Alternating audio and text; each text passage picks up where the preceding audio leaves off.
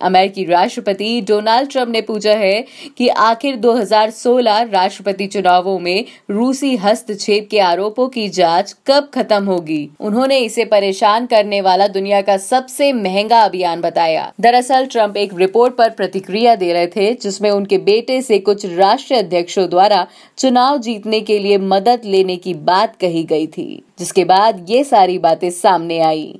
ऐसी और भी खबरों के लिए सुनते रहिए देश की डोज हर heroes only on Dose app.